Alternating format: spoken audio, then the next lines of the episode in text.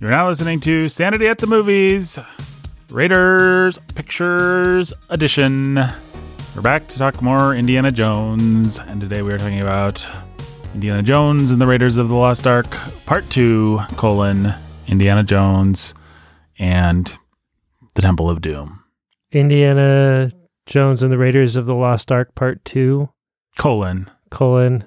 Don't you think that's what, that's what they should have called it? Raiders of the Lost Ark, Part 2, colon, Indiana Jones and the Temple of Doom. No, I I don't I don't think that. You know what? I, I've said this before, but what I actually think they should have just called It's is Temple of Temple Doom. of Doom or the Temple of Doom or a Temple of Doom. Is this the only Temple of Doom? I don't know what the article is. It's at least that. Yeah, It's, at least a Temple of right. Doom. This is one of this. This definitely qualifies as a Temple Of Doom. of Doom. Yeah. Yeah. One might say if ever there was a temple that qualified as a Temple of Doom, this was it. In which case, it should be the, The. Temple of Doom. But not knowing how many temples of Doom, I mean, I don't know. It's not like the world was aware of this Temple of Doom. Yeah, I mean, if Indiana Jones had a plane crash over South America, what's the likelihood that he would have found a different Temple of Doom? Almost hundred percent. I'm thinking so too. Yeah. Just if, if we're really if we're going off of racist white assumptions here, really any place that's not America, he could find a Temple of Doom, right? I mean, China certainly would have stereotypically. Any place that's not North America. yeah, Yeah. And even depending on his timetable here. Uh, yeah, you could. There'd be like Native American Temple yeah, of Doom. I mean, I mean, we're talking about uh, resurrecting a hundred year old dead cult Mhm. in India. So, uh, you know, we have a couple hundred year old dead cults here, and or you know, it could be a Masonic temple or a LDS something or other. Indiana Jones takes down the Church of Latter-day Mormons. Saints uh, with all their great history that extends for eons. I mean, I suppose if you would just I mean, that's what National Treasure is. yeah, that that that is the what Mormons and the Masons. so- Insofar as National Treasure is anything, that's what National Treasure is, I have to say. Even as cheap Indiana Jones ripoff movies, I don't really like those movies very much. I'll go this, I'll go so far as to say, I feel like you've watched these recently. I haven't watched them since I was since I like first came out. yeah, I never saw him back in the day, and I don't know why. I was always I always liked the I mean, I don't know that I liked the Bruckheimer movies, but they were guilty pleasures, you know, Con Air The Rock, stuff like that. Yeah, But I think Bruckheimer had done a couple duds by that time. Gone in 60 Seconds with Cage and Jolie, I didn't like that much. And oh, Enemy of the State was okay, I guess. It never saw that. kind one, of a which is weird. It's a Will Smith joint. Yeah, it's never worth saw seeing. it's, it's it's it's B Smith, but it's better than C or D Smith. It's it's, it's no Men in Black, but it's n- also no Men in Black Part Two. It's like Men in Ba- Black Part Three level, maybe. He's mm, right there. In the Good, middle. decent Smith, but not Not great. not A list like classic Smith. Anyway, what were we talking about? Temple of Doom Temple of Doom. Yeah. in the article. Oh, I was going to say, as far as Indiana Jones ripoffs go, National Treasure dead last in my book. I'd rather watch. Lara Croft. uh, Okay, I've actually never seen the Lara Croft movies. Me neither. But but I'll, I can name some things that I'd rather watch than National Treasure. I'd rather watch the Da Vinci Code. I think, even though it's blasphemous and stupid and boring, just because it's got Tom Hanks and it's pretty.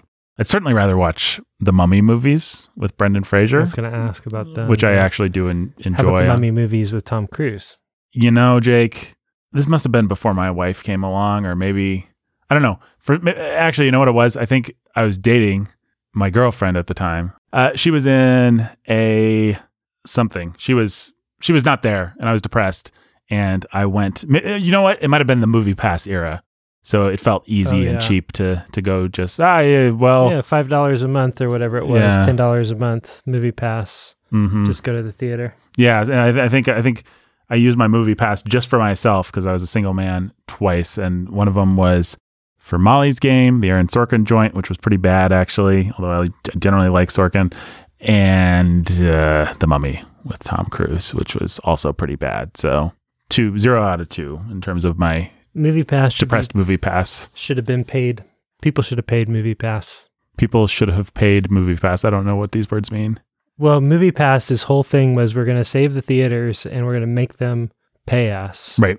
because in the movie theaters, and both the movie theaters and the movie makers are going to see this is the model, this is the way forward. hmm I mean, I only had movie pass for like a year, but for that year I had Movie Pass, I saw so many movies in theaters that I would never have seen, Yes.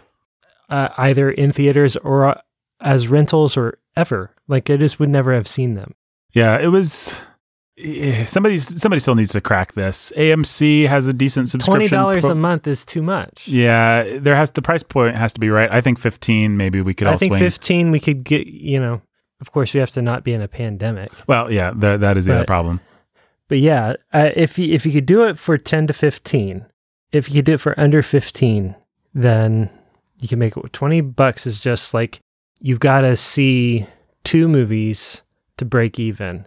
No, it has to be a price point where you feel bad seeing, or you feel okay seeing zero movies. It has to be like the yeah, equivalent of Netflix, okay where zero. I never watch Netflix. I'll pay for it forever, and I'll complain about paying for it forever. But who's going to cancel their Netflix subscription? It's Netflix. Yeah, and then when you go to it and you're like, man, I never look at Netflix. I never watch Netflix. And you open it up and it's like, oh, there's Back to the Future. Oh, there's Indiana Jones. Oh, there's the Matrix stuff. I sure would like to have access to that stuff that I have no desire to actually watch right now. You know, it's that's they do have some titles in there that are going to pop. hmm Excuse me, that are going to pop and make you say, yeah, I don't want to throw away my access to all this stuff. Right. Well, and, and who who among us doesn't want to watch season one of, of Demon Fighting Nun or whatever that, whatever that thing's called? Um, Netflix, by the way, still evil, still out to pervert your children.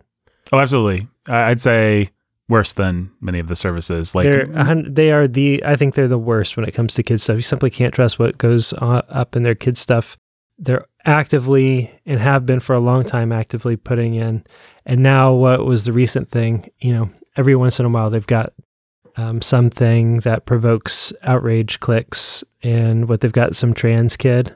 Uh, I didn't hear about like that. that. I know they just scored The Legend of Korra, which is the follow up to not Dragon Ball Z. What is it? The thing that people like. Filoni used to work on it. Avatar. Uh, yeah, Avatar: The Last Airbender, and that famously ends with a, a lesbian. She she asks her girlfriend out at in like the last episode or something like that. Which there, which Netflix got roundly patted on the back by people for. That's not what you're thinking of, but it's just a random. No, there was a there's a new show that's like aimed at little kids that has like a trans boy or trans Yeah, girl or I- something I- like that, and like they go to the doctor's office and the doctor is treating him or her like their her biological sex, and yeah, I don't know. I didn't actually read the article or click on it, but No, Netflix. Look, I always have said since I was aware of Hollywood and movies and started learning about this stuff that there's no evil cabal out there. There's no Hollywood Temple of Doom plot, plotting our destruction. But Hollywood's been working pretty hard to disprove my theory that there's no evil cabal. and and chief among those working to disprove that Netflix. Netflix right there at the very top. Anyway, you can go back and listen to our Sound of Sanity episodes. Netflix I mean, is the other evil. thing is like Netflix. What they've got the these other shows that are basically like cartoon child porn and stuff like that. yeah. it's like we really should stop giving our money to Netflix. We should stop passively giving them money so that we can watch Indiana Jones movies. You know, I really thought about switching to HBO, but I use Roku, and HBO still hasn't made a deal with Roku. Of course, HBO much uh, nicer and more moral and better than Well, more straightforward, yeah. At least more honest. yeah, like it's pretty easy to navigate. I would think an HBO menu and get what you want. Netflix is tricksy. I mean, even just things like putting Raiders of the Lost Ark and Temple of Doom in the kids menu. Right. Like, come on, who? uh, Okay, sure, we all grew up with these and we have nostalgia, but what thinking adult actually thinks that these are kids' movies? What thinking kid responds to these as kids' movies? yeah. I mean, come on, you can maybe give a pass to some of the Marvel movies, some of the nicer Marvel movies, although even there, how dumb does our society have to be to think that those are just. Well, I'm not saying you can't show them to your kids. I'm just saying they shouldn't be in the menu where your kids get to choose them for themselves. Yeah. You know, just plop your kids down in front of. Anyway, Those whole those menus are designed so that you can pull up the kids menu and hand the remote to your kid. That's the idea behind it. Now, we would never recommend any thinking parent do that in any context. But you would hope that the people that were designing it, even if you didn't share all their values, would be trying to choose stuff that would be as innocuous and quote unquote kid friendly and have as little propaganda going any direction as possible. You'd hope it would be Bob the Builder and Dora the Explorer Right. and things that are rated G for general audiences and stuff like that. But That's just never the case. Nope. Yes, approach Netflix with extreme caution. And how on earth did we start talking about this? That's a great question. I have no idea. Somehow we got to all the different places. Oh, I wanted to close the loop on where else Temple of Dooms would be. And I wanted to say there are a lot of places, as we were saying, in Netflix is one of those temples of doom. Netflix is a temple of doom. Western civilization also, if you wanted to beat up on Western civilization, Greece could have temple of dooms. There's all kind of Oh, yeah. any ancient culture is going to have all kinds of opportunities for temples of doom. Temples of doom. Yeah, I mean, jolly old England would have its temples of doom. You got the Druids, you got Celts. so it's not just uh, whatever the polite uh, PC word is for Oriental culture or South American culture or African culture. It's also white Western culture. So there you go. Yay, rah, inclusivity. And yet Indiana Jones never seems to find those temples. No, no, it's Maybe he will in his fifth movie. Maybe- Wouldn't surprise me. maybe he will. Uh, it's almost like, at least in the canon of Western storytelling, we have more fears about the the Other. foreigners, the other.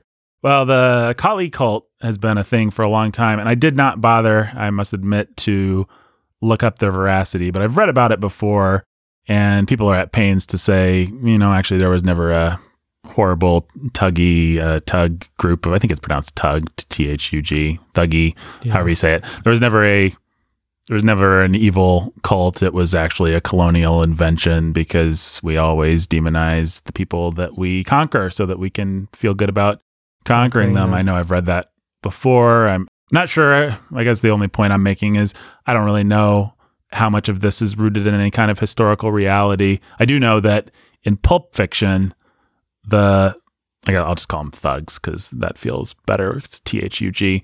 The tuggy and the Thuggee cults have been around for a long time in these kinds of stories. You can read, oh, the Fu Manchu stories.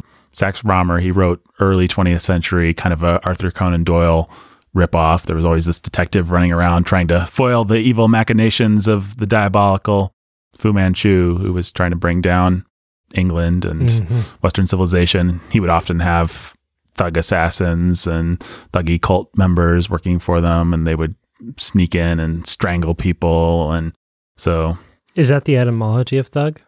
okay, well, this will be kind of fun. Let me just read the take this with a grain of salt, folks, but this is what Wikipedia says about uh, Thuggee. They were an organized group of professional robbers and murderers. The, the the English word thug does trace its roots to Hindi, a Hindi word for swindler or deceiver. Uh, actually, just look up the dictionary definition of thug. You get a violent person, especially a criminal, is definition one. And no- definition two, historical, a member of a religious organization of robbers and assassins in India. Devotees of the goddess Kali. The thugs waylaid and strangled their victims, usually travelers, in a ritually prescribed manner, and were suppressed by the British in the 1830s. That is from the, dic- the Dictionary of Oxford Languages.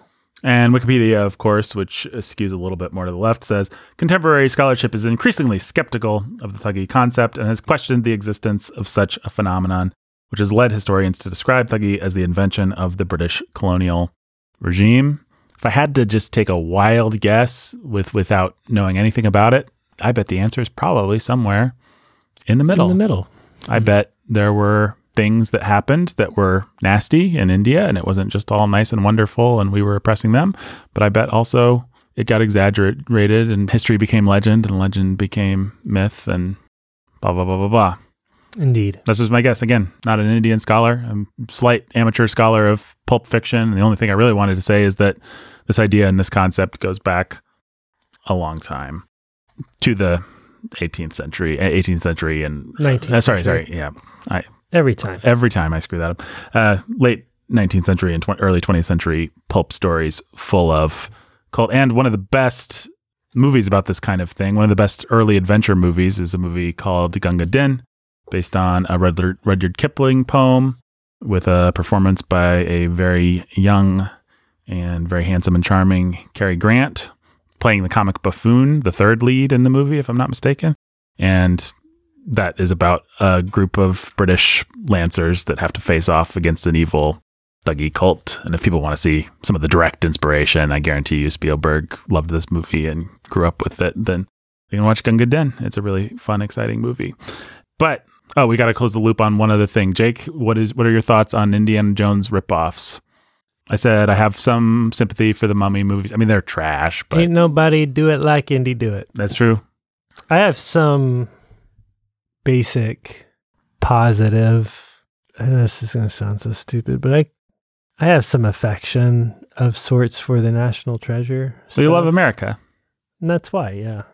But I've really not not played around too much with any anything else. Like I've not seen the Lara Croft. I've seen some of the Mummy stuff. I don't have a lot of affection for those. I what else? There was one other that we brought up. I feel like I don't think we brought up the quickest one to rip off Indiana Jones, which was Romancing the Stone with Michael Douglas. never And, saw it. Eh, it's fun. You know what's interesting about those movies is you watch them and they have the, these corny, bad jazz score, and it just detracts. Hmm. So it makes you realize how lame Raiders of the Lost Ark would be without that John Williams music. Like you, That's you funny. swap out that one element and do it, do not just a okay job, but do a bad job, and you've got a completely different movie. But speaking of movies that are completely different, Temple of Doom completely different from Raiders of the Lost Ark, and we need to talk about it, don't we? That's what we're here for. Yep. So let's do it. You, you want to start us out with any? Do you have like a overarching hot take on this movie? It's a couple of yanks on the reins and scene swaps away from being a great movie. That's my that's my take. That's your take. Yeah. And they sure did lean into this is Han Solo way more than I thought or had remembered. What do you mean? I just mean like uh, they got a kick out of blurring the lines between Han Solo and Indiana Jones, in my opinion. Hmm. The ways, even down to like musical cues that seem to be act- to, to come straight from Star Wars, Cafe Obi Wan, certain sound effects like when uh, he steps into the cockpit and then the plane starts to fail, the engines start to fail, and it Yeah, makes yeah. the same sound or very similar sound to when the hyperdrive fails in the Millennium Falcon. Just a bunch of little things like that that felt like in jokes that this is Han Solo. Well, one thing that I thought in watching this movie is that I think that there's a slight disconnect between the way that the audience probably thought of Indiana Jones coming off of Raiders of the Lost Ark and the way that the creators thought about him, and even the way that we think about him looking back. Because most of us, I think, or a lot of us, didn't grow up watching Temple of Doom quite as much because it was so dark and violent and not as much fun. Even as a, I mean, even as a kid, if your parents had no hesitations, you had a, I think, an, I think lots of kids just had a natural revulsion. I think for me, even as a young kid, like Raiders of the Lost Ark wasn't as much fun. The one that was really fun was Last Crusade. Because it's not bloody and his dad is super fun and Marcus is super funny and Sallah is lovable and that that that movie just really works well as a Well- kids movie. Well, it's it's Raiders fan fiction almost, right? Like, yeah. yeah, it's just like what's the kids' version of Raiders of the Lost Ark? That's what they did, and that's what made it awesome and clear the clear favorite for any kid. Yeah, I mean some of the the jokes as obvious as they see him in retrospect as an adult, you know, they don't get much closer than that, says Henry Jones, and then the bomb drops really close. They do get closer. That was really funny for me as a kid. There's just things like that that make that the clear favorite. And you watch that movie and it's like Indiana Jones is a hero and he's, He's, fun. He's yeah. He's gonna beat the Nazis. He's gonna yeah, and and all the sex stuff, which that movie does have some weird sex stuff with the Elsa character, kind of just goes over your head. You got the one ah Venice scene, and then you have stuff that is just innuendo that that you miss. And so watching Temple of Doom as an adult, you realize, okay, these guys are thinking Yep. of Indiana Jones much more in that mold. They want to put him with another woman. They want to indicate that he's that he's a womanizer, that he sleeps around, that as as much as George as John Williams bent over backwards to do some romance with Marion, George Lucas was not interested in any kind of romance. romance Yeah. with Marion. She's just another Indiana gal. He's got him every everywhere he goes. There's a woman that's probably if he walked into her bar, she'd want to punch him. Yeah. That's how George Lucas has clearly conceived this character. hmm And and this is that's who uh, Willie's gonna be. He meets Willie. He's gonna win, and then you know she'll be in a bar singing somewhere, and she'll he'll she'll walk up and throw the champagne glass in his face or And she'll say, Indiana Jones, somehow I always knew you'd walk back into my life or my bar or whatever yeah, it is. exactly like that. And to Indy, it's just like, yeah, you and a hundred other. Right. And that's what would have happened to Dr. Schroeder if she hadn't decided to be a Nazi and Right. betray him and then reach for the ark. And even being, being a Nazi, she was pretty close to it. She just needed to let it go, but she didn't. Couldn't let Um, it go. She couldn't let it go. I mean, it's one of the things that's blatantly playing to the fans and to the fan fiction and to the idea of the fans have when Marion comes back. Like that's that's the fan that's the fan version. That's never what they're thinking in the original trilogy. Now maybe Sp- Spielberg being a nice, softer, older man with kids that have grown up and maybe he Kids wishes from two different marriages. yeah, including I guess it's worth saying most of them. He's married to Kate Capshaw, Willie Scott to to this day. Yep. And if you watch the little documentary that goes with the I Temple think of he actually kids from three different marriages because I think she brought some. yes, yes, that's too. true. So I think he's got a kid or two from a previous marriage. Kate Capshaw has like two kids that he adopted. hmm And so I think the Spielbergs together have seven kids, but two or three of them were sort of like adopted from each other. Yeah, I think that's true. And I think they they're properly adopted, but yeah. Yeah.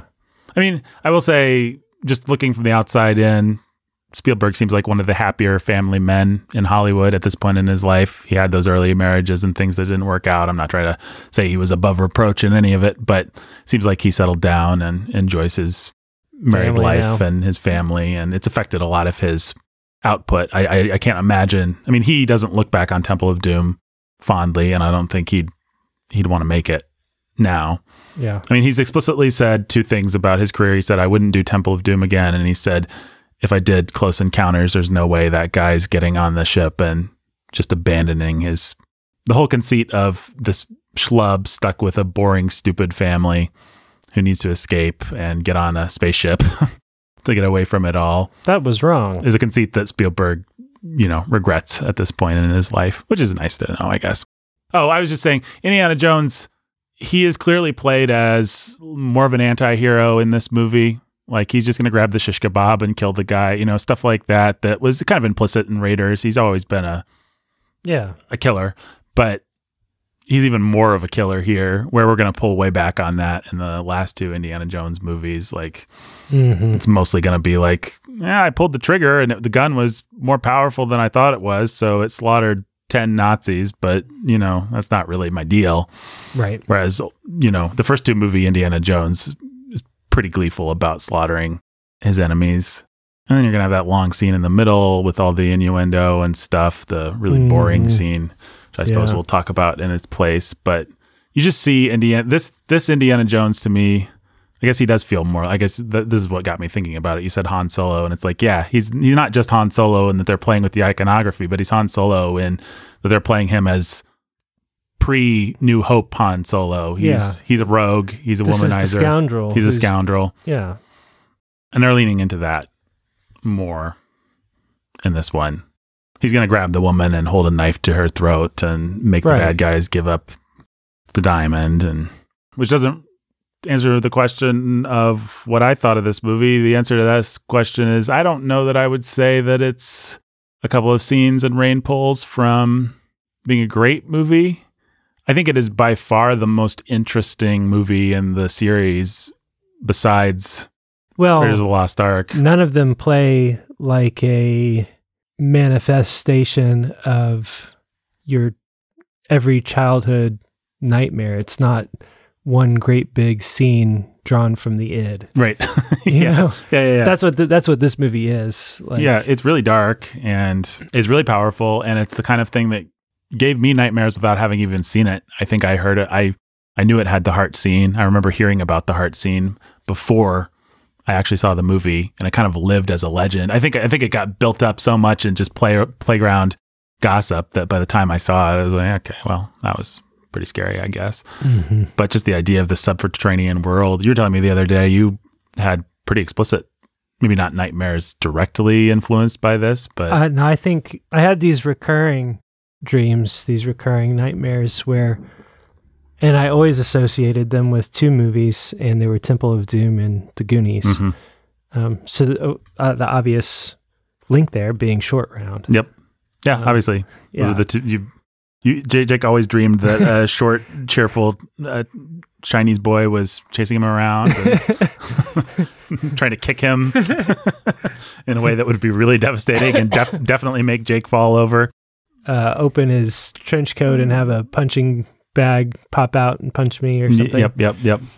Yeah, so I would be in this house, almost like a a haunted house of sorts, and I'd have to get to this room, and I'd be chased. I was being chased, and I'd had to I'd have to get to this room that led to this tunnel, and there were tunnel slides like in the Goonies, Mhm. but it was all really scary and dark, and also sort of mine car chasey. And I I had the dream so much that eventually I just found ways to shortcut myself, like like I in the dream I remembered the the route to the tunnel or whatever. And you know the sooner I get to the tunnel the sooner I can get through the stream the sooner I can get it over with. But yeah it was very uh, pit of your stomach thrill kind of nightmare dream sort of thing. And I I really as a kid man I felt so much of the horror of of short round and his his predicament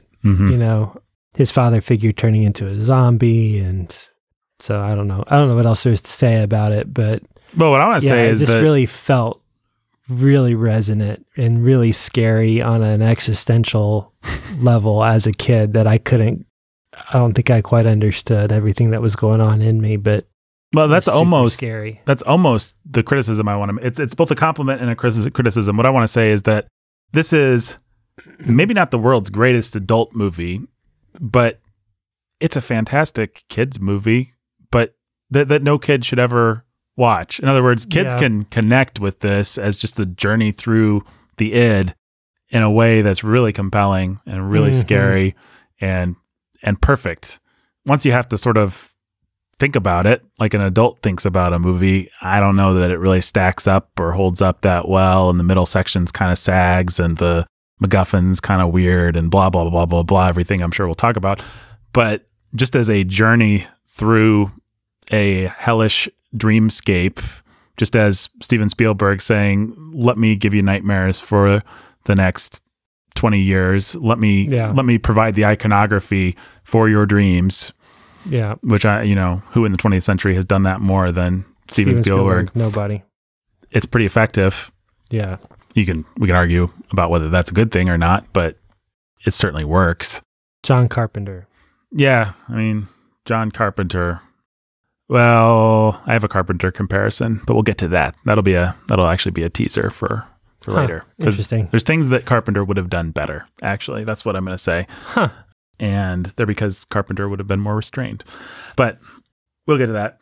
I guess the only other kind of overarching hot take I want to say is this movie is the only movie that actually feels like a sequel and not a not a soft reboot or a remake or a I mean with Raiders of the Lost Ark being such a perfect movie, I don't really as an adult having seen the jokes a million times need anything else. I don't need Yeah. I, I like Last Crusade. I like Sean Connery. He's a very lovable movie, but and it's a good movie, and we'll enjoy talking about it. But I don't need that. I certainly don't need Kingdom of the Crystal Skull. Raiders of the Lost Ark did it, and it was done.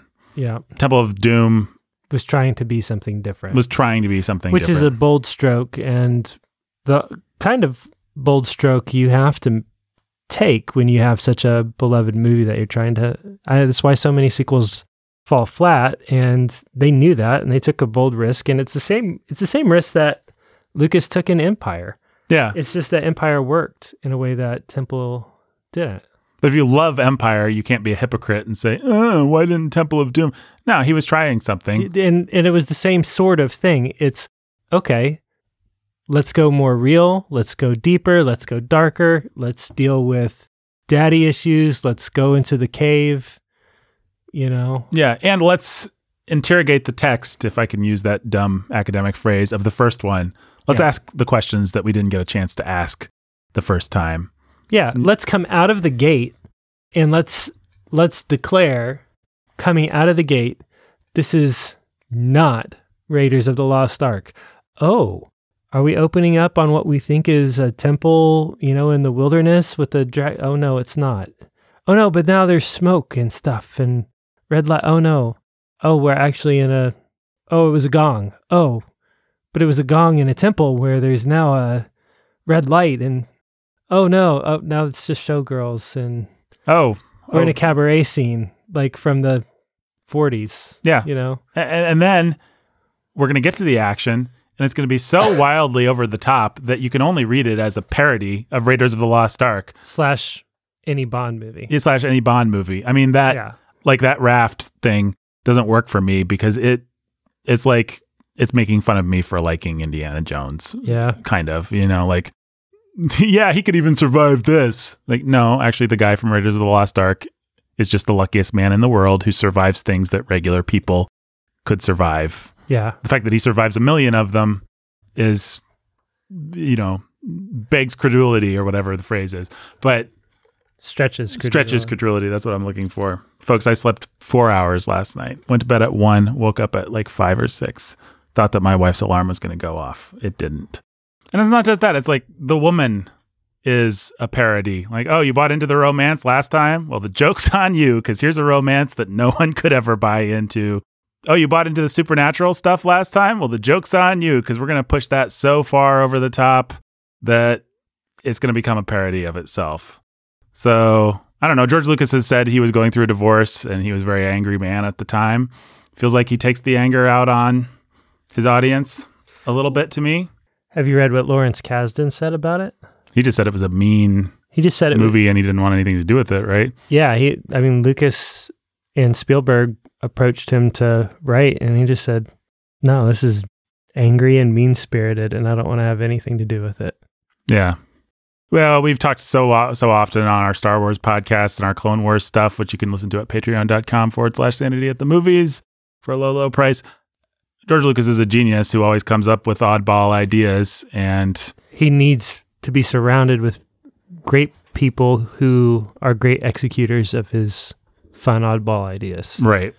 And I think what Spielberg, it's interesting to read between the lines when you see them talk about this. Spielberg kind of wants you to get the idea in retrospect that he didn't quite, that he knew it was a bad idea. It was just going along with his friend.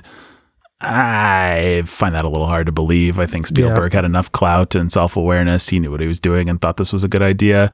I can believe that they got to the end of it and Spielberg was like, oh, whoa, we made something. We messed this up. a little bit but more if you yeah if you read other people talking about it i forget who it was maybe it was kathleen kennedy so maybe she can't be trusted but they were talking about how when it got to the gross stuff whether it was monkey brains and pregnant snakes and or you know bugs and stuff they described lucas and spielberg basically as just really geeking out teenage boying and Mhm. laughing over it all and seeing if they could out discuss each other with their ideas Right. which I can I could see myself being in that position. I mean, some you have you always have to take a step back and realize how this is going to play. And sometimes when you're creating something, you're having so much fun with the idea of manipulating the audience that you don't actually think, well, okay, how would the audience actually how are they actually going to feel about this? Like it's fun on a meta level for me to think about grossing them all out, but are they going to like being grossed out or is it just Right. fun? Is this, is this a good one for the is this, is this something to make the writers room laugh or is this something that will actually make the audience laugh and yeah it's not always one to one. A lot of times it can be, and you don't want to be a coward about, you know, you want to, well you a, want lo- a lot of times you know it is it just is one to one it is like hey if we're not laughing why should we expect them to laugh? Right. but you've got to ask the why hmm right? Why are we laughing? And that's the place where you get yourself into trouble as a creator is i'm laughing because the joke's on my audience here hmm as opposed to i'm laughing because this is actually funny. Well, and I just think, I think they misread their audience a little bit. I think a sophisticated person who saw Raiders of the Lost Ark already as a work of parody would only enjoy Indiana Jones being that much more of a work of parody. But most people actually had affection for the character of Indiana Jones, saw him as a guy that was fighting the Nazis and doing a great job of it. You know, bum ba-dum bum Yeah. bum ba-dum uh, a lot of it really is John Williams. If John Williams had allowed us to have some distance from Indiana Jones and not to feel so roused by how awesome he is, then you could do a lot more with him. as kind of a parody character in this pastiche of these kinds of cliches. Yeah, old genre cliches. So the fact is, Harrison Ford has such innate empathy, demands of the audience, brings such innate empathy with him that you just buy this stuff. You, it plays more sincerely, I think, than they want it to. Like they're trying to make a movie that's a little jokey, and the stuff that's explicitly jokey, like Willie Scott's character, kind of falls flat. And the stuff that's meta jokey, like some of the violence and stuff, either falls flat or just Just feels mean. feels mean. Why are we ripping this guy's heart out? And, and why do we have to see it in such excruciating? Why do we spend so much time doing this? Why are we spending so much time? And and why do we, as you said in a text, which I thought was very well put, why are we mistaking gross out gags for actual suspense, actual horror, Yeah. actual? Yeah, it's. I mean, it, it it is the the thing that I guess a lot of people do fall into. You just don't expect at this point in their careers, George Lucas and Steven Spielberg, to fall into it. You know, James Gunn did it with the Guardians movies, right? Like Guardians One was clever and smart and funny and fun, Mhm. and Guardians Two was like all of that, but a thousand times more mean and crass Yep, exactly. you know and raiders had real jump scares and real horror moments and you know but horror yeah but yeah they just switched to gross out stuff and that's just not it's not the same thing Well, Raiders of the Lost Ark has gross out stuff too, but the gross out stuff is it's layered in and placed at the right moments in the story. well it doesn't feel like it's there to gross you out Mhm. it doesn't feel like That's that really is the trick that they missed in, in in Raiders of the Lost Ark. Anytime something violent or terrible or gross happens, it You feels feel like, like- it's there for its own purpose inevitable it's part of the story yeah, like oh, this is just what would happen. Oh, that was the power of God. It melted those people. Uh, you know, I'm sorry that we had to see that. yeah The, the movie has to maintain that kind of a distance. And is it ultimately a kind of ironic distance? Like, yeah, we all wanted to see that, but of course it is. That's the nature of a movie. But when you get It's to hilarious that Willie is grossed out by things that everyone in their right mind would be grossed out by. No, it's not hilarious, guys. That is not funny. right, what's what's more funny? It's not hilarious, but what's at least works on some humorous level is If Uh, Willie's grossed out by something that nobody would be grossed out by, yeah. or if there was, you know, Well, I was just, just, thinking good of suspense. if, and- if if Alfred Molina is really scared of tarantulas and Indiana Jones is just like let me wipe those off for you. yeah, Like let's have a moment with some kind of ironic contrast or interesting or something that tells us about the characters. Just she's scared of billions of creepy bugs. It's like, well, I would never. I mean, if if that's me in that situation, short round and Indy are dead.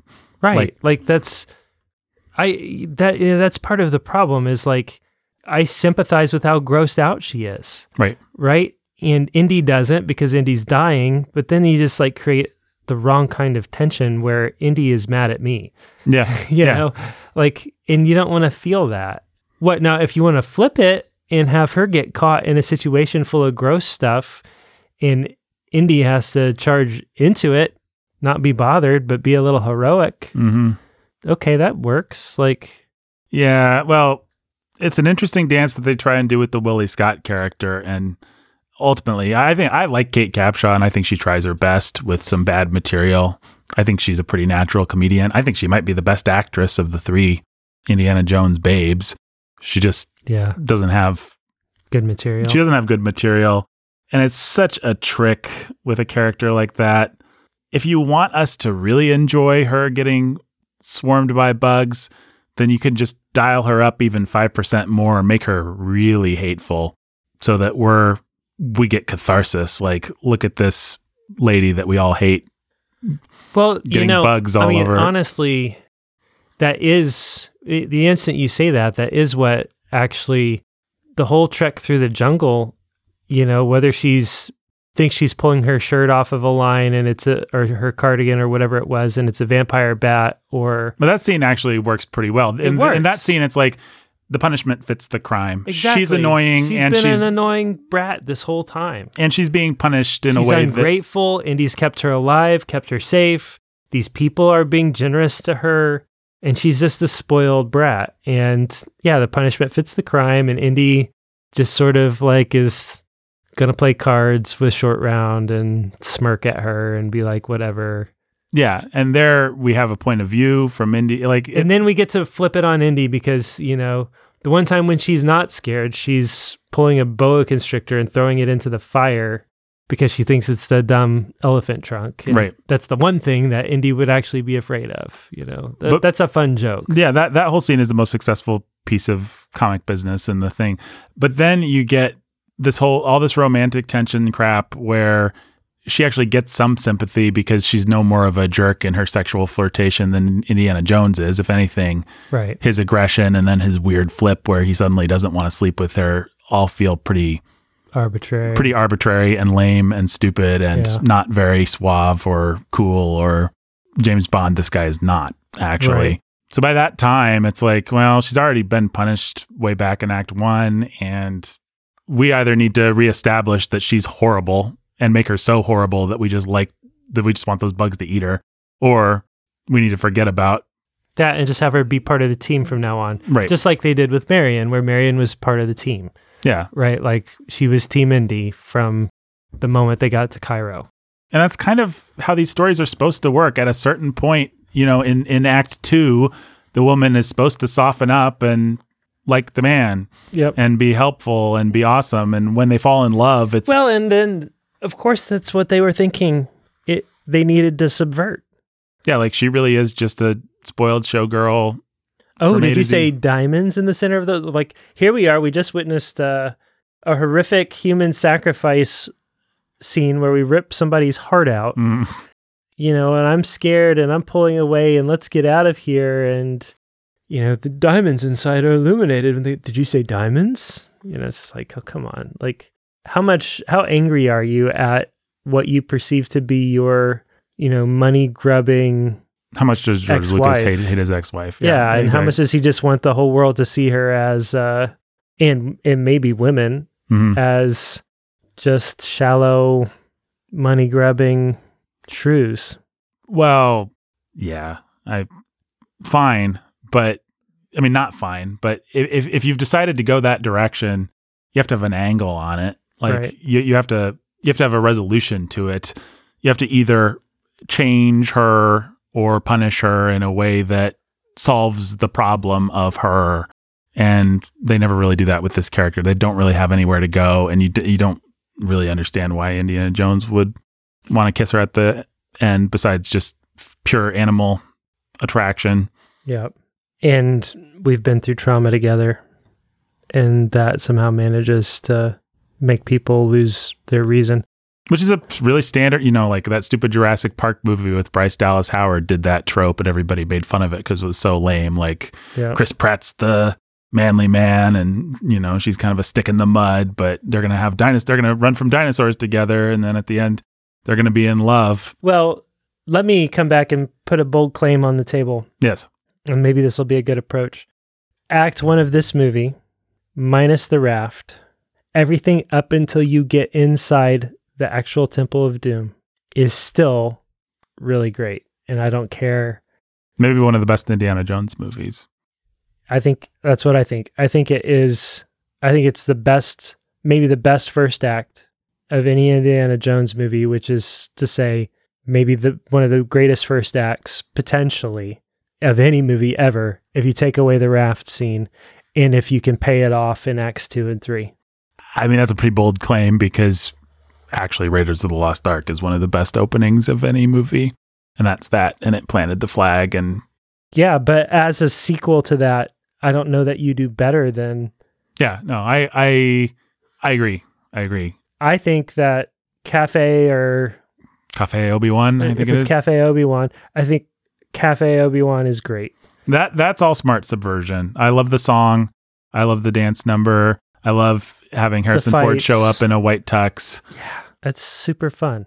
I, I, I wish. I mean, it's already a little, maybe two percent more jokey. Like, does he actually have to be wearing Humphrey Bogart's dinner jacket? You know, it's just there's there are elements that feel a little pastiche. Maybe like let's just let this breathe, and uh, we all know the tropes it's playing with. We don't have to put a hat on it. But that's that's just me being a snob because it's it's great. The whole sequence, the conceit of the poison, the woman going after the diamonds, the man going after the antidote, them all getting mixed up. That's just a great sequence. And I like that it starts, I like that it's something completely different from Raiders of the Lost Ark.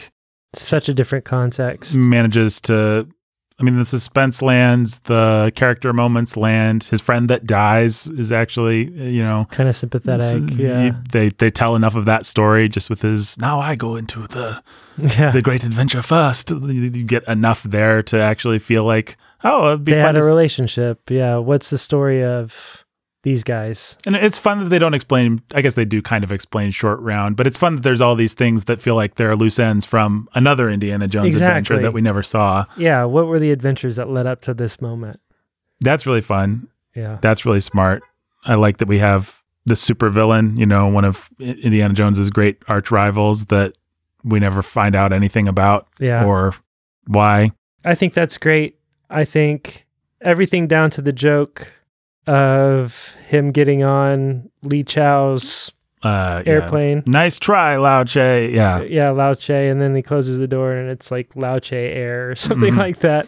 that's pretty great. We should point out your the thing that you caught that I'd never noticed. Little Did- cameo. Dan Aykroyd cameo, and I Mhm. think that there are other cameos at that around that airport that I think like George Lucas is there, and I think maybe some other people are there. Yeah, it wouldn't shock me. They like to do that kind of stuff. But yeah, I noticed Dan Aykroyd.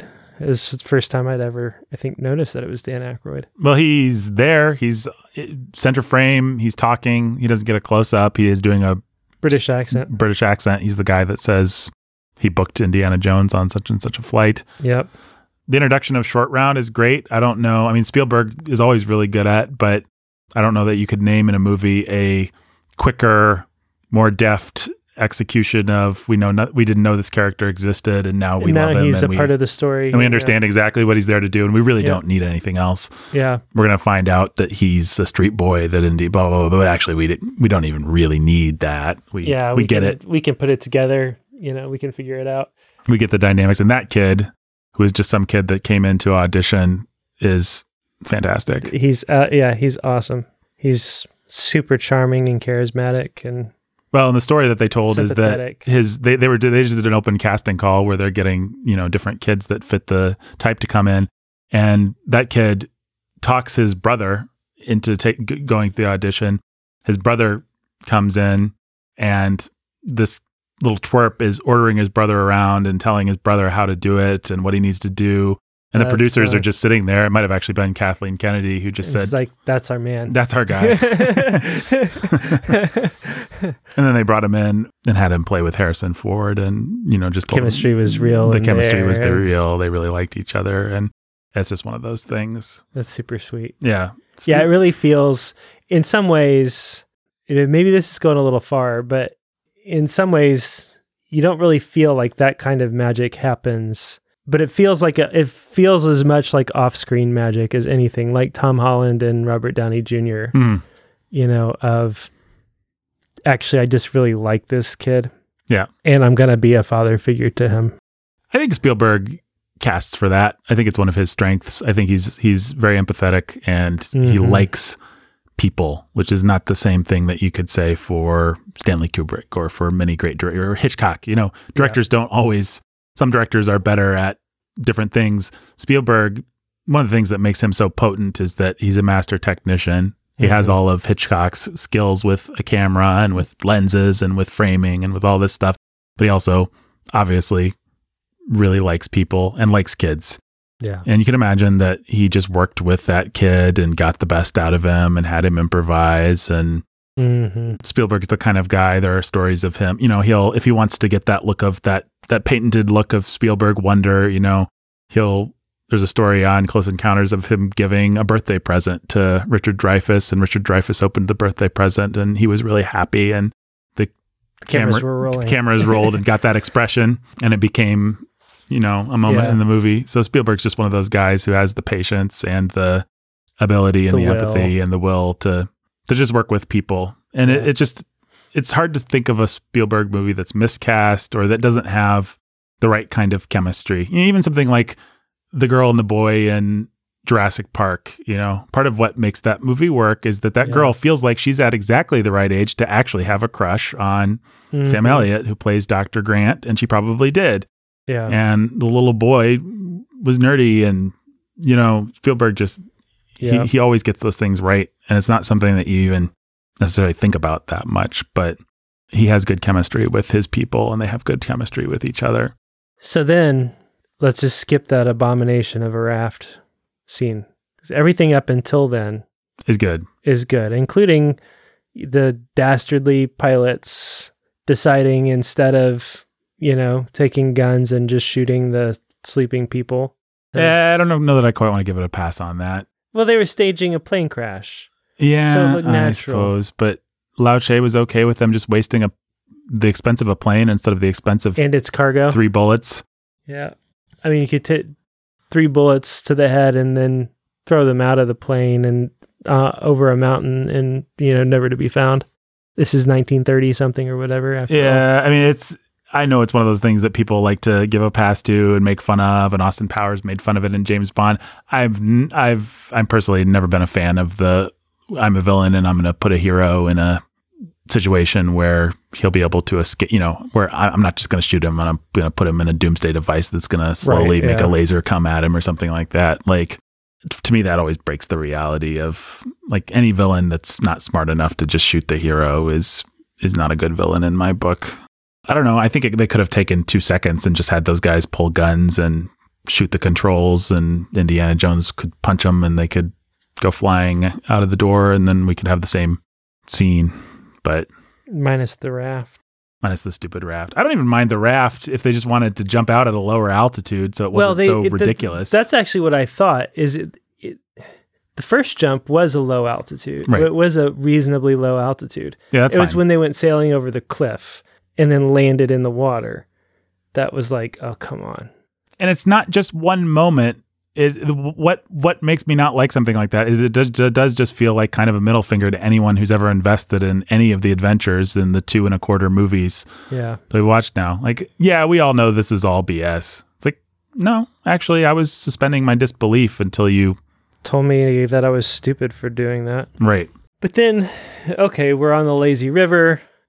Now we've got boom, out of the jungle come not guys with darts that are going to get us, but people who have problems and need our help. Yeah, and this is where I think you and my I might diverge a little bit because it sounds like I really like a lot of this first act, and I like I love the trek to Pankot Palace or whatever it's called. But yeah. I wish that they'd figured out a way to deliver. There's there's two things I don't like about the villager scene.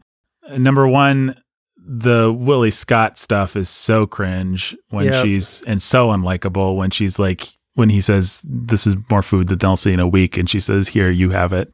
Uh, it's just like there's no coming back for this character. Mhm. I get the bratty female that needs to be tamed by John Wayne, whatever. That's a trope that goes back for a long time, but that's really unlikable yeah. um, and not funny. If anything works if it's funny. You know, if it pays for itself, great. But Right. No, I'm, I'm with you on that. And I'm also with you on not really being able in that moment to deliver on any kind of real mystique with what, what I think this is what, what you're going to say. If not, no matter, it's what I say. Yeah. I, I don't think that they really set up enough uh, mystique and drama around our MacGuffin, the stone. yeah, it's it's the problem In with Act moment. Two, and it's the the problem is written into the movie at this point where it doesn't need to be. We need a really clear setup for of what the MacGuffin is, what it stands to do for us, why we want it, what the stakes Well- are for Indiana Jones. It's all there. You, I, I'm not going to argue that it's not kind of there. And they obviously, from the beginning, felt the need to really bolster it because they knew they had a, just a dumb stone. hmm And so it's a whole village full of children who are now mining slaves in the salt mines of Kish- or spice mines of Kashik Right. as it happens. But I wish that I wish that the guy had spoken three percent better English, and he had said, "Please, Indiana Jones, we need you to go and save our children from slavery. They're being held." I mean, I, I realize again, you, I, I, I can't argue that it's not all kind of there, and not all basically explicitly there, but the setup of what the arc is, what it does, why it's worth fighting for, who the bad guys are. All of that is so clear. Yeah, and so so well done, and with great musical stings and And, playing on archetypes that we as uh, Western Judeo Christian they spend people they understand. spend more time establishing something that is intuitive for us to respect. And they do it yeah, they do a better job explicitly telling us why we should care and be afraid and this this thing that deep down the vast majority of their audience already has a tremendous level of respect around than Mhm. they do with this uh, stone with three scratch marks on it. what it. are they? The Shakira stones? No, Shakira. Chakra. Mola Ram, by the way, his hips don't lie. What are they? Uh, would you say that Mola Ram? This is the important question of the podcast. Do Mola Ram's hips lie? Huh. I, I am so lost by what you're trying to. I called them the Shakira stones oh, because um, Shakira. Okay, I yeah. great moments in podcasting, folks. um, is that what they're called? Are they the Shakira stones? No, they're Shankara stones. Shankara. Yeah, that's right. Like, what are these things? They protect the village. They're good. They're bad. I couldn't tell you right now. Well, you know, I know the uh, bad Shiva guy- gave three stones with magic properties to protect Yeah. a thing. And then the bad guy wants to dig up the rest of them so that he can there are five. take over the world. Yeah, he'll have the power of the gods or something like that. Yeah, it's all really muddled and not playing with iconography that any of us are familiar with. Yeah. I mean, uh, probably the simplest solution if you're writing the script, if you're if you're doing a rewrite, is you need to save the kids from the power that may or may not be When did Dragnet come out? demonic. Dragnet, the Dan Aykroyd movie or the TV Yes. show? Uh, the Dan Aykroyd movie came out probably around this time. I want to know which was first because Dragnet came out in '87. And Raiders was Uh, Raiders was '81. Temple of Doom was '84. okay.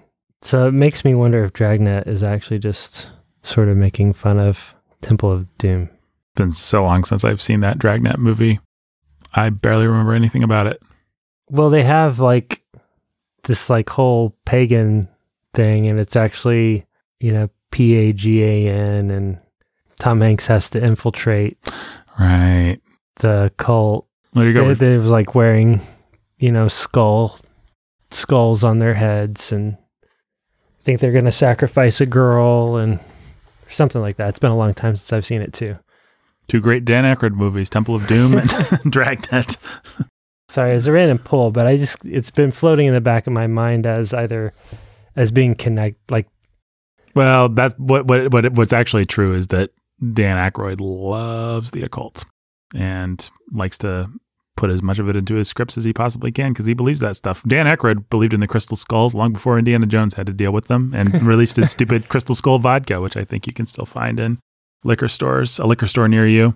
Anyway, all that to say, sorry for that excursion. no, no, no. Um, okay, but then even if they fail in the Indian village to set up the problem, we go on this jungle trek the Jungle Trek is awesome. and it's awesome. John Williams is knocking it out of the park with this score that makes it feel like Lawrence of Arabia or something like that, a David Lean kind of a movie. Yeah. And then they come as they get near to Pankot Palace, they uncover this like little shrine of where there's been some form of human sacrifice Mhm. and the, you've got like that where all the this fingers blood are? and the fingers Yeah. and the natives get freaked out and start whipping the elephants and running away Mhm. and it's super evocative and yeah, everything up to that Spooky. palace is spooky. The the giant vampire bats, the giant vampire bats, honey, work perfectly. yeah That's what we were saying at the beginning. This movie plays as id better than it plays as super ego, whatever the opposite of ego, Yeah. whatever the opposite of is. Like the story may not make sense, and it is a problem that you don't really even know what Indiana Jones's goal is here. But on some kind of deep, nightmarish Jungian level, you know he's walking into the heart of darkness, yeah and it's pretty spooky. Yeah, it, it. I mean, Heart of Darkness is apt. It's the same feeling that you get evoked in certain parts of Apocalypse Now, or Mhm. when you're reading Heart of Darkness, or Yeah. you know, and that's re- that's a really cool thing to do. Yeah, it's great. It might be now that we're talking about it, it's like It's almost kind of my favorite part of the movie, even though nothing all that exciting happens. But it's just so evocative and It's it remembers. It's the part of the movie that remembers that tension is what's scary Mhm. and frightening and gives you that thrill, not just being disgrossed by things. yeah, well, exactly. And once you've been disgrosted, then it's like where is there to go from there? It's Yeah. it's maintaining that tension as long as possible. Yeah, I really like that part of the movie. Riding elephants is fun. The cliche of the natives that run off, as, as racist as I suppose it is, is always a great cliche for any kind of adventure story. Now, from this part of the journey, we're on our own. You know. Mhm. Well, and they were smart. Like Yeah. it's I, I get that it's kind of a racist cliche, but it's also kind of like they live here, they know They better. know, yeah. they get it. Like, Yeah. It's uh, you're going to Dracula's castle. mhm. Like yeah, the Transylvanians aren't cool with that. Only a dumb yeah, European the, would. the Transylvanians are looking at Jonathan Harker and saying, "Are you serious? Like, like you you going? Are you really? Like, you should not do that. Mhm. No, you should not do that, and you shouldn't do it alone. Right. Like, this is bad. Don't do. I beg you not to do that. I can't even fully explain to you why, but don't. Right. Like, everything in the movie is saying that, and fearless Doctor Jones is taking this brat of a woman and this little ward of his that looks up to him hmm into the heart of darkness, into all of this danger. That's a great setup for tension. And then we, when we get to that table, if you take away what they think is the comic relief of grossing us out, hmm a lot of what happens at that table is really great too.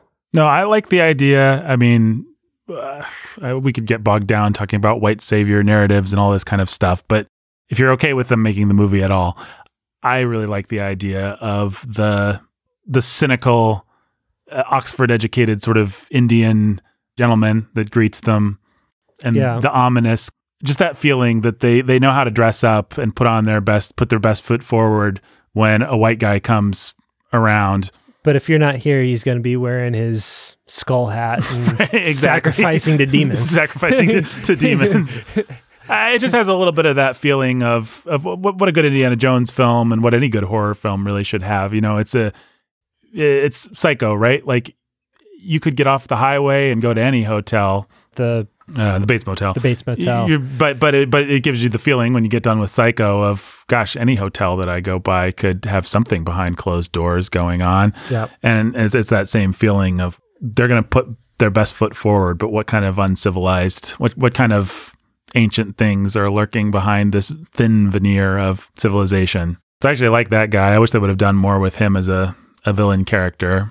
And the prince is fine, and Yeah, he was great until they just turned him into the pagan priest that Yeah, the the prince is super sympathetic or always was to me as a kid. yeah. Well, again, that's just Spielberg's deft touch with kids and with with actors. Like he can do a lot with to make that kid sympathetic, just by casting the right kid and just Mhm. by making sure that we like him. feel bad for him or feel like he's caught in something. hmm So up to this, I guess we should talk about the food. That part's pretty dumb. Can we first talk about where the heck Indy got his uh, tweed and his yeah. glasses I mean, for that meal? I think I think I've sort of taught myself not to notice that that because it's one of those things that when I do notice it, I, it does bug me a little bit. Yeah. But I think you just have to accept that tailors follow all your favorite movie heroes around, and Yeah, it's like, oh, you're here in trash, Dr. Jones. Well, just so happens we have a tailor who can make you comfortable. right, which, I, which I suppose maybe is what the plot conceit supposed is supposed to be. I mean, they certainly had some exotic clothes for what's his face. What we actually probably should have done is just seen Indiana Jones in a, you know, uh, a sari or, a sari something or something like like that. that, Yeah. I mean, they put Willie in yeah, something Indian, to match her dressed kind of her as a, an Indian princess. yeah, her outfit. Uh, so we got the wonderfully hilarious food scene, which I will admit to liking as a 12 year old boy, or I suppose that scene hit me It correctly. you. It's Uh, never played for me in my life. But maybe that's the difference between us. it's pretty stupid. I don't like. I mean, I'm not. I'm not defending it. I don't like it. I think it's.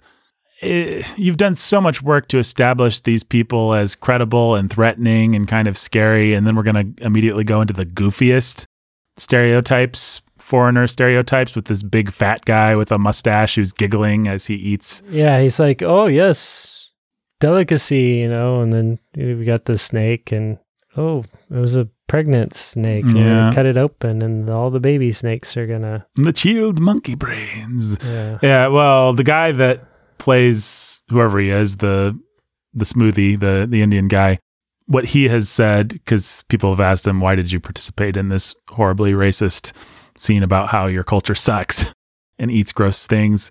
And he says, as it was originally, I don't know whether he's just making this up to defend himself, but he said, as originally conceived, the idea was that the Indians were having a joke on the white people. Like, we don't actually eat that stuff, but we'll roll it out just to make fun of you. Seems too clever by half, and I have a little hard time Yeah. believing that they that's actually what they did. But who knows?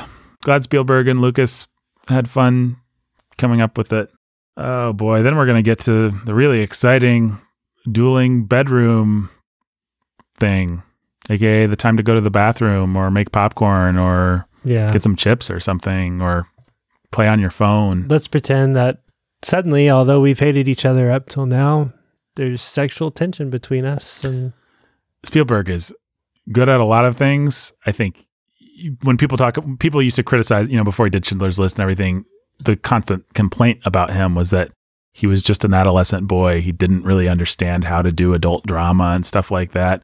I usually don't really sympathize with those kinds of criticisms. When you see, see him try to do a smooth Bogart and Bacall or James Bond and one of his ladies kind of love scene, it's like, this guy is just not comfortable with sex. He's not comfortable with any hmm. of this stuff. He doesn't he does not want to spend time in the bedroom.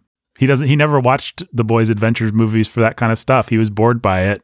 And George Lucas because he has this idea that his hero has to be James Bond and because he hates women at this point in his life if I may be so bold wants to do this and I just don't think Spielberg yeah, has any kind of affinity for anything that's happening. that kind of material. Yeah, I mean, there's a couple ways that you could make it play. Either you can be as sophisticated as Bogart and Bacall and actually have some good dialogue and some some character stuff to play, or the way that James Bond would make it work, which I think Spielberg is way too much of a gentleman to do, and I guess we can be thankful. Is James Bond would just enter He into the seduction with with us, and the the camera would ogle her body. You know, she'd be bending over or something when he walked in the room, and so we as male audience members would get to live out the fantasy with Indiana Jones. But Spielberg, and then he would walk up and he would just assert himself, and she would crumble. right?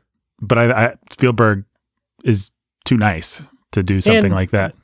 and or maybe wants to make fun of that somehow, but in a way that's kind of awkward and Yeah, I mean, all the dialogue about like I study nocturnal mating rituals and stuff is so Yeah. lame, and Uh, it's like Roger Moore would be embarrassed by some of this stuff. Like this is just this is undignified for Indiana Jones, and they're gonna sort of arbitrarily be about ready to fall into the sack, and then Indiana Jones is gonna, for some idiotic reason, say something stupid, and for some idiotic reason, she's gonna take offense Take instead of roll with it at this point, even though she's already made up her mind.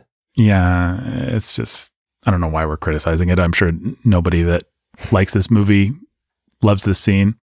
Uh, Even people that like those kinds of scenes wouldn't like this scene. I wouldn't think because it's not a good scene. Yeah.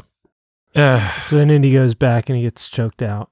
oh, wait a second. I just want to compare this scene to the pretty great for adults at least moment In where where Marion changes into the dress and tries to get it on smacks with his Indy. face with the. That's the way to subvert that kind of thing. Like Then he falls asleep.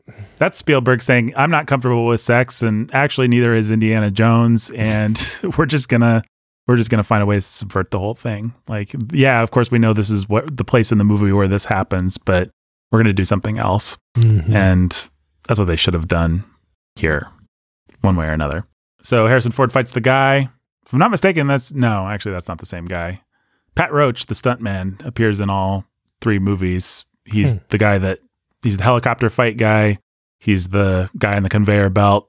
And then he had a part in Last Crusade. He fought Indy on the blimp, but they cut it out actually. But Huh. Spielberg always liked to use the the same guy for to play the big burly henchman character. Uh, so you got that. You got the Wait, fight. You mean airplane? You said helicopter. Yeah, sorry the the guy on the tarmac or whatever. Yeah. That Yeah. the guy that gets killed by the propeller. Yep. And then you got the spike room. Mhm. sequence, which is pretty good. Yeah, except for the gross bugs. You just take out the gross bugs altogether. Or dial them down. Well, I guess they just wanted to top the rat, or not the rats. They wanted to top the Snakes. the snakes. I think that's obviously what they're doing. Is okay. Fail. People expect creepy crawlies. What can we do this time? Fail.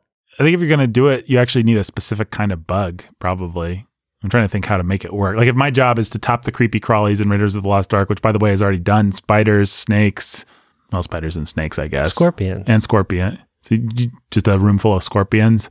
But they're so dangerous that they become more of a problem than just walking through because they'll sting you and you'll die. so are centipedes. yeah, centipedes. If it was actually just all one kind of bug, that'd be the that'd be the thing. I don't know. I just don't. You know, maybe it's just me. I'm the only person in this whole world and who's listening to this who's just like, you know, it's a little too gross and a little too much for me. But I feel like if it, you know, the thing with the snakes is they were able to clear them out with fire and create a little space for themselves. hmm So you could have a little bit of scene of them slithering over each other, but then, The snakes were a threat. They felt like a plot point, not just like a yeah, well, yeah, exactly. And again, that's what we were talking about earlier, which is do they feel like they're here for any other purpose besides to make me grossed out? Nope. nope. Well, you, the plot point of her not wanting to save our heroes from the spike trap, I guess, but Yeah, for what purpose? So we could be more annoyed with her? that's pretty annoying. And that's like a the dumbest bimbo in a James Bond movie would not be so dumb as to set off the trap Yeah. again. Yep. And then we have this really great thing that makes a whole lot of sense where we had an assassin in Indy's room, but we put her in a room that has a trap door through a bug ridden dungeon that leads to our satanic ritual. Mm-hmm. Because that makes a lot of sense. Yeah, that's how I would do it. I would definitely put put my random white woman that had stopped by my palace in the room where she could accidentally discover something like that. Yep. Maybe they only had two suites that were available. Maybe they were renovating the rest of their palace. I don't know. Yeah, that's probably it. Oh, we should say when you see the wide shots of the palace, that's just a painting. That's a matte painting, which is kind of cool. It's a really good matte painting. I Yeah. I really like the special effects in this movie. I like that we're just at the point where CGI is going to take over in about it, 10 years. This movie's 84, Jurassic Park's 92, I think. So we're peak practical effects. We're we're like at the end of practical effects and this movie's fun because you can sort of always see the seams just a little bit, but to me it's just enough to make you love what they're doing. Like the mine car, you know, every once in a while you get a shot or something where you think it's where you can see that it's a model, but those kinds of things are just enough to remind you that wow, they're really making me believe all this stuff and we're not resorting to a bunch of lousy CGI that will actually take me out of it more. So we've gotten to the wonderful, infamous, iconic satanic ceremony heart removal scene that was directly responsible for Steven Spielberg recommending that the ratings board make a new rating category. PG 13. Yeah. Although I think that this gets an R today. I think Yeah, no question. there's no way that, that, that this movie would actually fall under PG 13. What do you think about that heart removal scene, Jake? Well, it's pretty iconic. I think basically everything from now to the end needs to be streamlined, though. And we live a long time with this scene. This this middle act sucks, I think. Yeah, it just drags on. Well, here's where I want to compare to John Carpenter a little bit. John Carpenter obviously invented the way that we do slasher movies with Halloween. And what he knew is to maintain tension. And one of the ways that you maintain tension is by actually not showing a lot of violence. And as iconic as it is and as well done as it is on a special effects technical level, and as much as it's been kind of a fun reference point in my life, I think that the, the hearts. fact: When I was in sixth grade, I did. Uh, we had to act out. I don't even remember what it was, how it was like Aztec or Mayan, Mhm. whatever. And I just ripped off that scene. just ripped a heart out of a victim that you were I had a, I had a a little uh, red sponge Nice. ball that I filled with Was this like in a school play or something? No, or- it was like for like a history class thing Nice. Well, there you go. that I filled with like red food coloring or fake blood or whatever, and I ripped it out and squeezed it and dripped it all over the classroom floor. It's awesome. Nice. Ernest Griffin was the victim. Your victim? Yeah. I, you can probably on the internet somewhere, if the person hasn't been smart enough to take it down, find a picture of me playing the high priest of Kali in a play about Amy Carmichael that our Christian school put on. Wow. I am, in fact, in brownface, which I didn't know any better. So maybe I'll be canceled if somebody digs up this random photograph. but yeah, I played I played the high priest of Kali. We were trafficking in children, and Amy Carmichael, the missionary, freed my children. And then I came and said, I want to traffic in children, Amy Car- Carmichael. And she said she wouldn't give up the children. And I said, The curse of Kali be upon you all. And swished my cape and then left uh, the stage with a dramatic light light effect or something like that. Wow. It's pretty cool. One of my great villain early villain performances. um, anyway, what I was going to say about this scene is it. I've noticed this about myself actually. If I go and I watch a horror movie or a slasher movie or something like that, when they get to the moment where they show me great violence, you know, where somebody just stabs somebody or head gets cut off, the movie is actually oftentimes no longer suspenseful after that point because it's like, okay, we've seen what they have up their sleeve. We we know exactly how violent this filmmaker is willing to go. And so I can kind of calibrate my expectations and harden my heart a little bit and we're off to the races. And I think that that's a big problem with this particular movie like to go so violent and so over the top at that point actually you could you know you could argue like well now that we know what they're cap- the villains are capable of we're scared that's what's going to happen to Indiana Jones. But no, we're not. We're never scared in an Indiana Jones No. movie about what's going to happen to Indiana Jones. We're not scared of what's going to happen to Short Round or Willie. What we, are scared of. We don't of. care if it happens to Willie. Yeah, because they've told us not to care. It would be short round. Would be the only. Right. And they never put him in any serious danger because I Yep. guess Spielberg just didn't have the heart. Um, maybe they cut back on it actually when they realized how dark this movie had gone.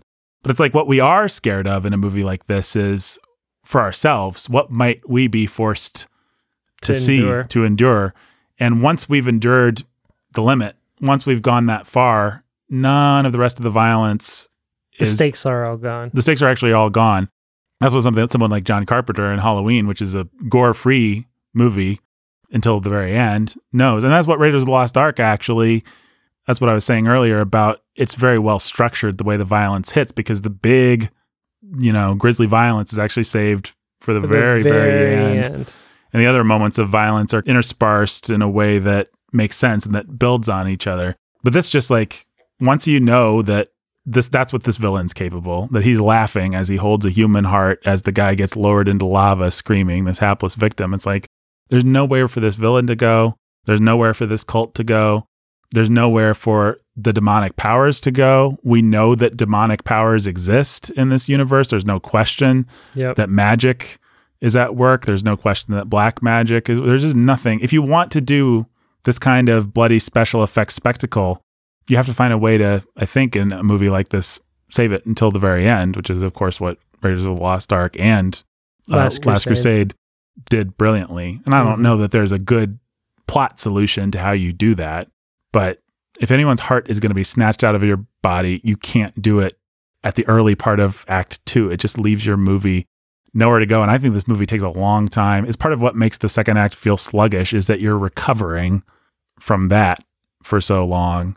And there's things that should be suspenseful, like when they're getting the blood poured down their mouths and Indy's being hypnotized, Mhm. that just feel grisly and like they're piling on Yep. because we've already seen the ultimate atrocities. And so now it's just like instead of, oh boy, what are these bad guys capable of? It's like, yeah, that's more of the same from these guys. They're jerks. Yep. And so it's just kind of boring, actually. Yeah. And uh, it only really works insofar as it does play where where the it is the playground, Yes.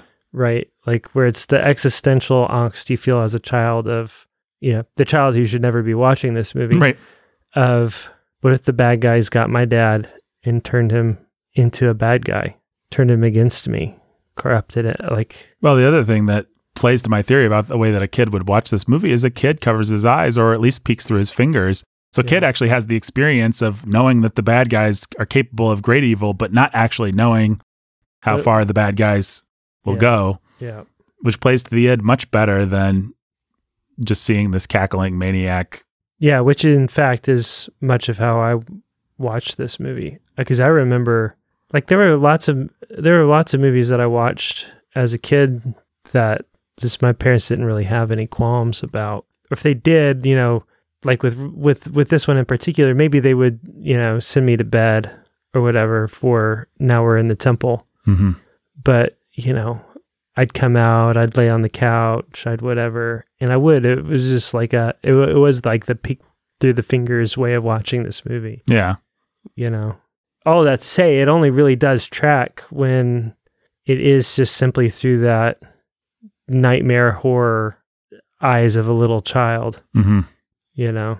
Outside of that, no, it just doesn't work. What they should have done is, I mean, the obvious thing to do, and there's a good version of this, and it's the good version of this has been done many times, is actually this is our Oxford educated man's what we all think, what Indy thinks, what we all know to be true is that the Oxford educated guy who got out of this culture came back and figured out how to exploit Mm-hmm. this to you know to create you know these diamond mines or whatever mines you know precious gems mines and you have slave labor and use this cult or whatever and then boom surprise at the end actually it was demonic the whole time or actually I mean, the easiest, Kali, cheapest. Kali actually comes out and devours Yeah, you shouldn't have messed guy- with. You shouldn't have pretended. yeah you know like what you know uh the last battle like Tash comes out Yep. and devours all the pretenders who had been invoking it you called on Tash you shouldn't have called on Tash Which Indiana Jones sort of lamely tries to do that at the very at the very end of this movie. Something. Well, he just yells out like, "Go see Kali in hell," you know. yeah, if this if the heart trick turned out to be theatrics on the bad guys' part, if that was a plot point, that would actually be a pretty good plot point, I think. you know, and they probably had the thought of, you know, we can't have Indy always be surprised that the supernatural is actually at play here. But they also made this a freaking prequel on purpose. Like they set the year hmm prior to Raiders of the Lost Ark. So if anything, he should be more surprised by, And by the way, I'm fine if he's surprised every time. yeah, I mean, who cares? yeah, you should vary some other things, but let him always approach cynically, which is what a good archaeologist, I guess, should do. And then let him.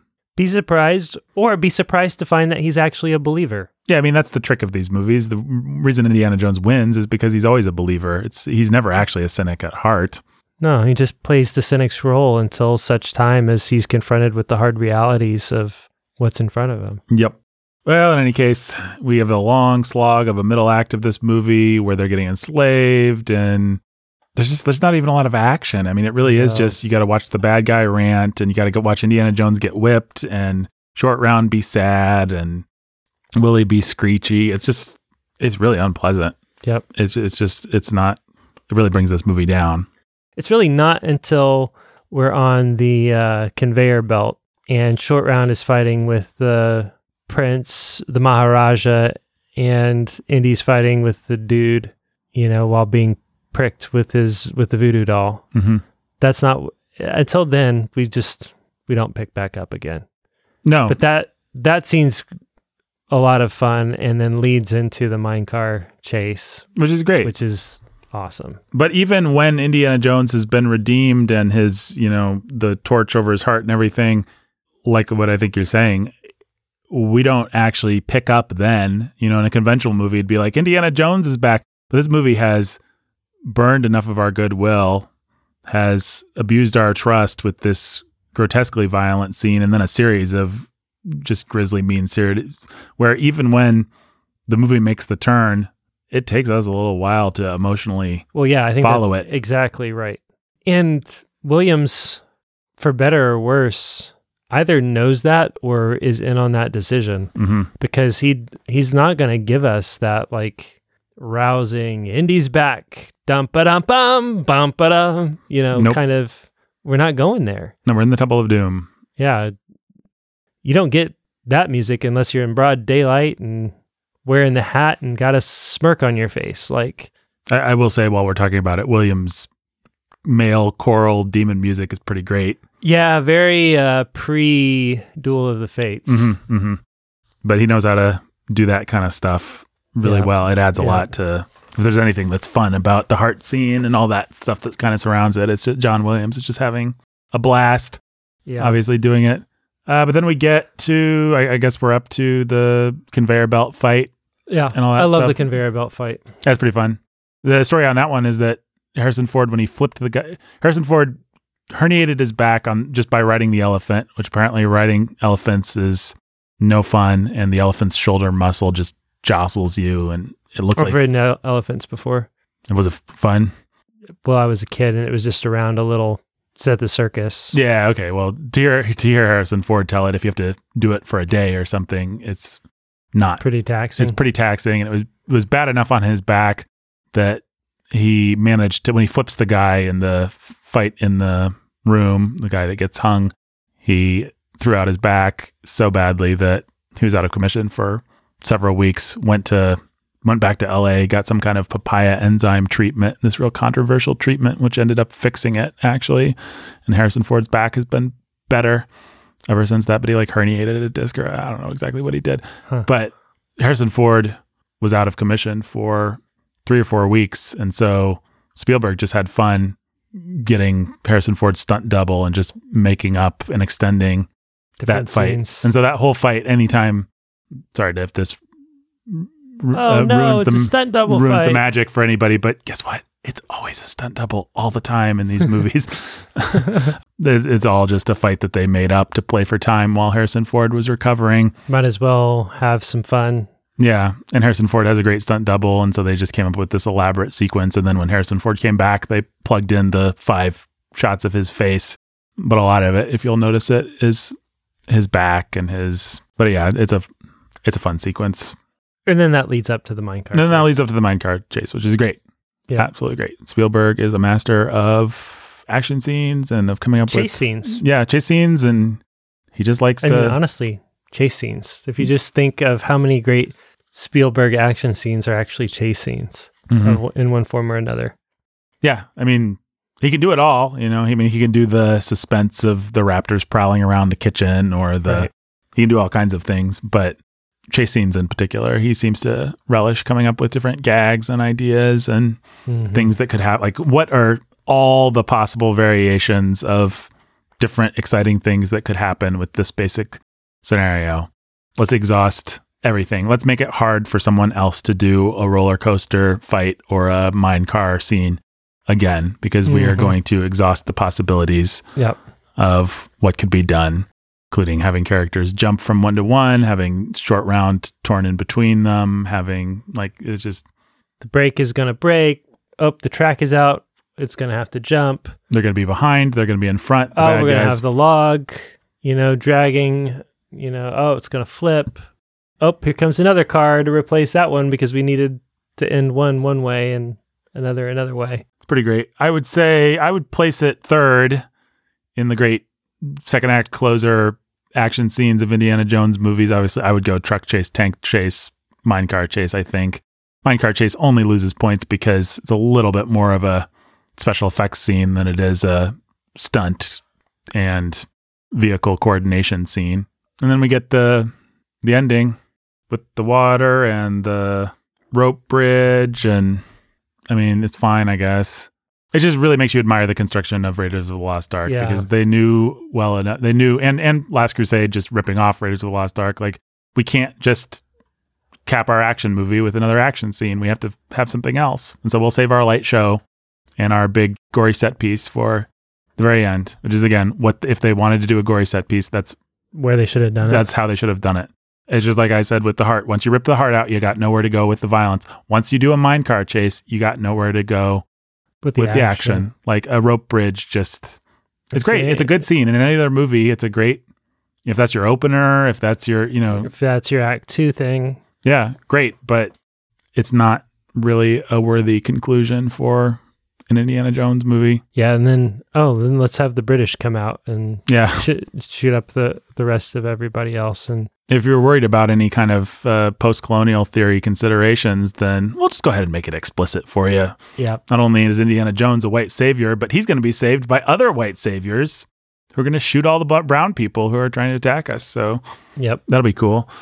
And there's no real logic. I mean, what does happen with the stones? Can you explain it to me? Because I'm not sure. The stones turn against the bad guy because he misused them. They, they they get really hot because Indiana Jones invoked the spirit of Kali, and then the guy can't hold on to them, and he falls to his death. Like what? Yeah, it's hard to it's hard to tell. Like when they put them together in the temple, they lit up. And was that what enabled the bad guy to rip the guy's heart out and all that stuff, or was it, It he just happened to have have his own independent black magic going? I, I don't know.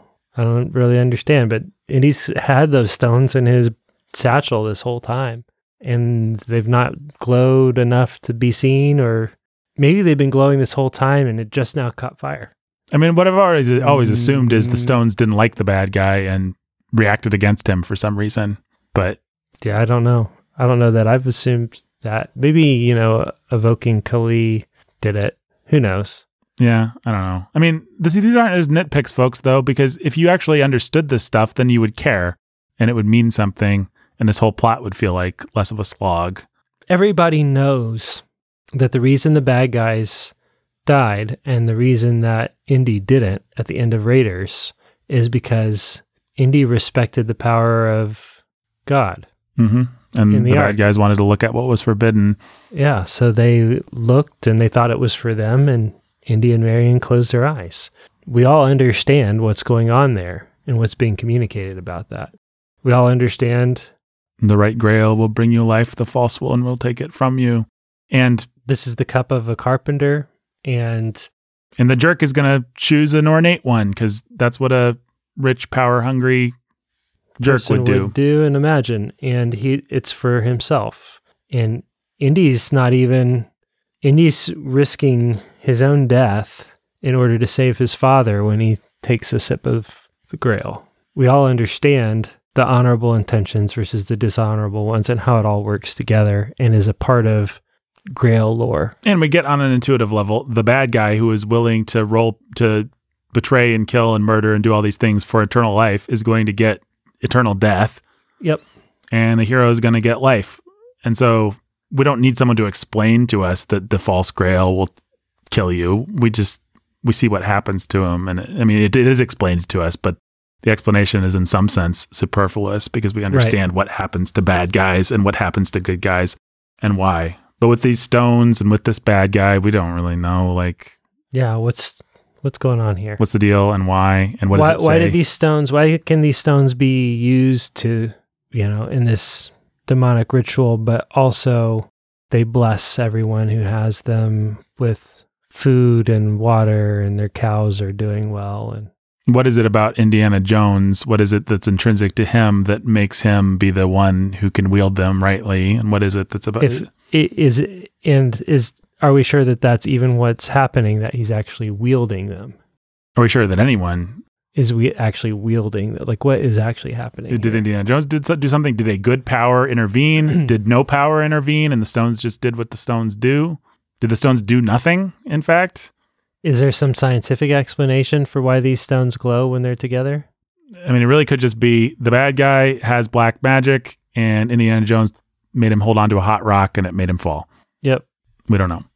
And that's bad writing and that's bad storytelling. And that causes you to not emotionally invest like you do in a really good movie. Same problem with Indiana Jones 4, by the way. I was going to say the same thing. the even numbered Indiana Jones movies tend to have really convoluted.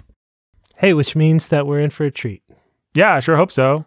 I would kind of love it. I, mean, like the I like the theory that it's only the even ones that are bad, only the even ones that are bad. That is and all of the odd numbered ones are fantastic. that is of course the opposite for Star Trek movies. Wrath of Khan is good. Undiscovered Country is good. Voyage Home is good. Motion Picture Search for Spock and Star Trek 5, the one where they blow up God, is really stupid. Do you know what doesn't follow any logic whatsoever? Was that? Star Wars. Nope. The yeah, there's no logic to be had. Maybe the first one of a trilogy is always okay, The second one of a trilogy is always interesting, Is it though? and the third one can suck. Uh, Or be great, depending. that's my stab at it. Because in the prequels, Revenge of the Sith is the clear winner. Revenge of the Clear winner. Phantom Menace has its defenders. And Attack of the Clones ain't got no defenders. defending Attack of the Clones, hmm even as being interesting, Nope. as you put it. It's yeah. Well, it's interestingly bad. I guess would be Is the it- it- argument. Is it interestingly bad? Maybe Indiana Jones movies and prequel movies have bad second acts, but we've argued that Temple. I don't know. I guess we've talked through it. We should sum up our thoughts on Temple of Doom, and then we can decide where to put it. Nothing else to talk about. Indiana Jones gets the girl. Yep. Nobody cares. Short round laughs. The Says, children are saved. That's a nice touch. I wish that I wish that uh, we had known that Indiana Jones was definitely going to save the children. Like that's one of the things when Indiana Jones punches out the slaver, that's a cool moment.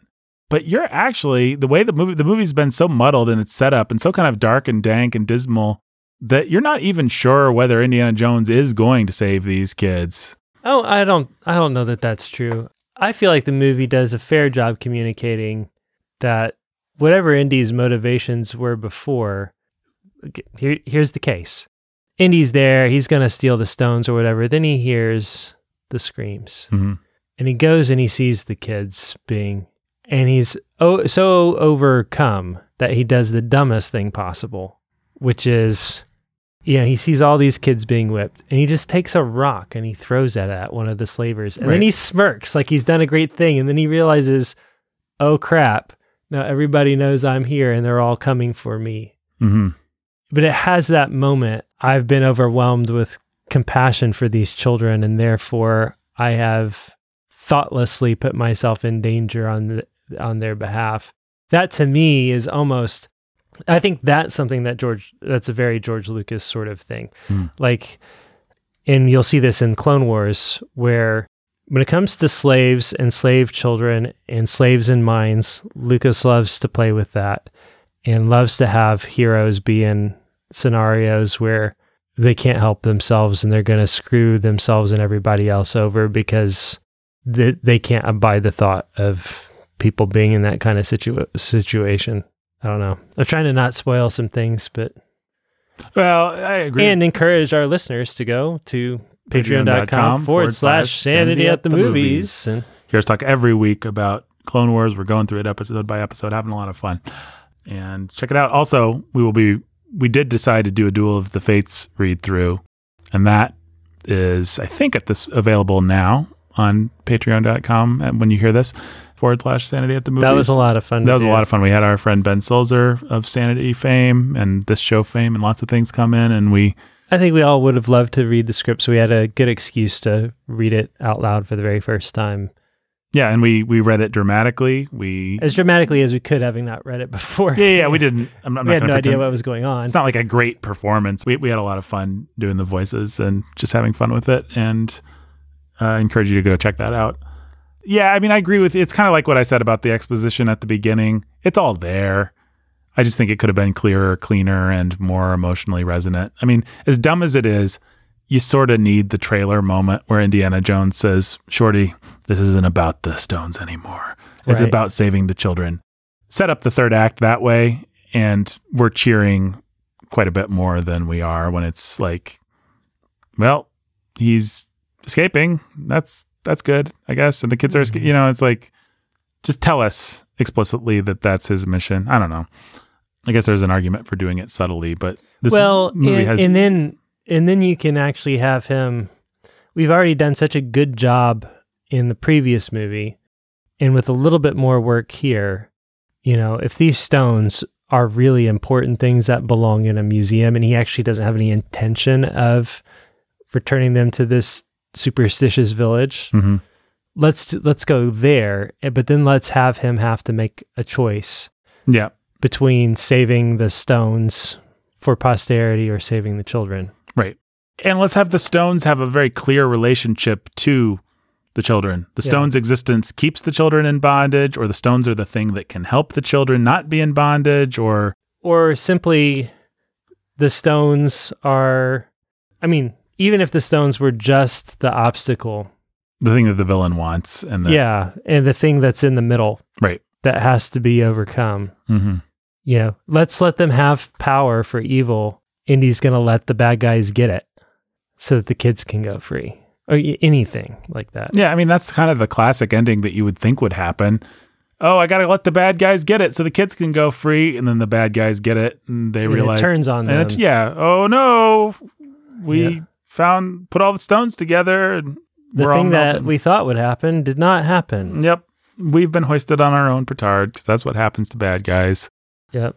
I guess they just didn't want to do Raiders of the Lost Ark all again, all over again. But I don't know. There's a place to break away. There's a place to follow convention. And this movie could have used a few more anchor points of Yeah, or you know, if you think it's funny to have the British colonialists show up and you want to subvert it, okay, this time let's see what let's have Indy hands over the stones. He gets the children out of there in the process. They start the the ritual, and before they can complete the ritual, the British cavalry shows up and just starts popping them to pieces. Mm-hmm.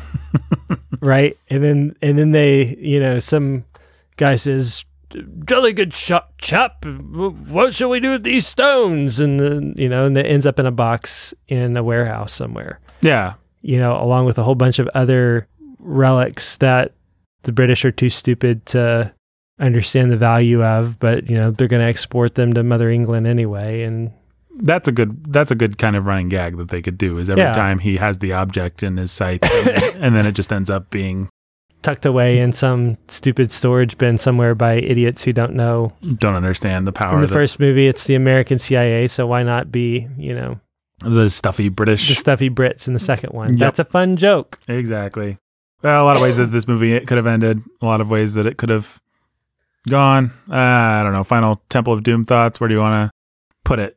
uh mm, three out of four Three out of four jones movies Jones movies. So i don't know we, we have to watch crusade and maybe it'll I had watched Crusade just for fun, maybe half a year ago, and when I watched it, it made me think how wonderful Temple of Doom was because what I saw, you know, is one of the first times I'd watched it in a long, long time. how much of a retread it was how much of a retread it was, how relatively bloodless and it was not not that it so at least temple violence. of doom's trying to do something interesting Yeah, Temple of Doom may fail in a lot of ways, but it really is a sequel that's trying to do something interesting, and that has to be commended. I mean, especially in a world where you have Men in Black 2, Ghostbusters 2, Jurassic Park Part 2, another bad Spielberg sequel, movies that really do just do the same thing. yeah Anytime you anytime you can find a way to actually subvert the formula, mix it up and give the audience something new, yeah Is pretty smart. And Temple of Doom's on the short list. You've got Aliens, which is the sequel to Alien, and that's a fun movie because terminator yeah, Terminator Two. Those are both those are some of the best sequels because they they change up the genre. The first Alien movie is a claustrophobic. There's an alien in, on our dark, scary ship movie. The second Aliens movie is a war movie where they're fighting all kinds of aliens, and so it keeps some of the stuff that we like, but it swaps it up. Terminator One, Arnold Schwarzenegger is going to get you. Terminator Two, Arnold Schwarzenegger is going to protect protect you from the guy that's even more scary even more scary and cool than Arnold Schwarzenegger. Uh, You know, it's not enough of a difference. So, you know, it's always the trick making sequels. What I really wish is that they this hadn't dampened Spielberg's enthusiasm for trying new things with the series. I would have loved. I, I know Lucas really wanted number three to be a haunted house movie, and he wanted number four to be age appropriate to Harrison Ford being in the fifties and to make it into a UFO kind of Cold War war that would have been fun that would have been fun. And in both cases, Spielberg split the tried to split the difference with him. They did their kind of haunted house pastiche in the Scottish castle where Connery's being kept by the Nazis. I guess that was Mhm. their compromise on that. And then obviously they did do some kind of Cold War paranoia, alien invasion kind of stuff in Crystal Skull. But both of those movies will have to also basically exist as Raiders of the Lost Ark Yeah. retreads, and that's too bad. It would be more fun to see Indiana Jones in. I really like the idea, which no one's ever done properly since the series didn't pan out the way Lucas, I think, envisioned it, of a pulp hero that skips from genre to genre and does all the pulp tropes, and he's always the same guy, and he's always after the same things, and we're always we are, always gonna have chase sequences and the supernatural, hmm but we're gonna jump genres. I just think that that's really fun. If George Lucas had hired writers for the prequels, we live in such a different world. Talking about this just makes me sad. And it Mhm. makes me think Lucas had so many great ideas for so many things that got frustrated at every possible turn. And it's because at some point the world decided that George Lucas was stupid and a joke. Mhm. And what moment was that if you're going to put your finger on it? it? I mean, I guess you could put your finger on Howard the Duck, but but but really it was the prequels. Like people were ready to forgive him Howard the Duck, but the prequels were what made the world turn on George Lucas. Yeah, I think they forgave him Temple of Doom because Spielberg came back with the ultra family friendly Last Crusade. And I think people forget I think people actually were ready to forgive Phantom Menace. But Attack of the Clones, if you want to hear the moment when everyone's trust in George Lucas died. Sand. Yeah. exactly. I hate sand. Which is all this movie is. Sand. Yep. And interestingly enough, I was just reading Lucas tried to get Spielberg to direct those prequels, which I mean, he was shooting a little high there. You didn't need to get your friend Steve to do the prequels, but No, but you did need to get Kasdan or somebody. yeah, he just needed a. You needed a screenwriter.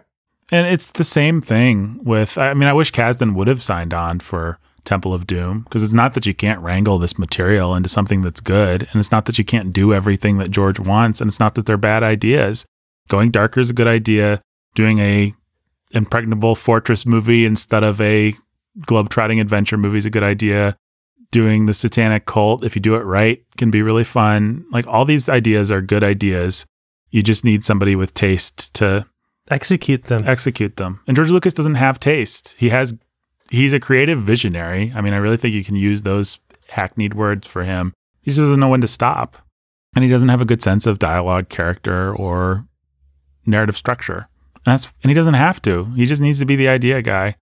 That makes me sad. If George Lucas had written those prequels and then or if he'd gotten somebody else to write them and just been the idea guy, like what they did with Clone Wars, which is yeah, I mean, great its honest- best. honestly, if you, what I wish would have happened is that he just lived in the world of cartoons and cultivated his team Mhm. and then came back to the world of live action movies with with the team that he had cultivated with cartoons. That Clone Wars team Mhm. could have knocked the prequels out of the park. And Lucas like he is- just he just took a bunch of underrated people that nobody cared about in a in a and he went into a genre that nobody cared about and he built a team of people that got really good at executing his vision and he could walk into the room and he could say actually Darth Maul's alive and actually I want to do this and that and the other thing. And then he could walk out and then they could do it and then he could be happy and they could do it better than he ever could. Like And I think Lucas is probably, you know, like anybody, he's a he's a good reviser. Like there's ideas that you can see him changing for Clone Wars. yeah You know, we're gonna make the Trade Federation a little less blatantly evil and a little bit more into war profiteers, just things like that, or character Yeah. things. Who is Mace Windu? You can see George Lucas finding good ideas. The problem is that he just never had a playground that was out of the public eye right where he could make where he could develop and cultivate those ideas and develop trust with a team that he felt actually would serve his ideas and would execute his ideas in a way that he could be happy with. Like that's why he did those prequels himself was he felt like he couldn't trust anybody to not try to make him into something else yeah.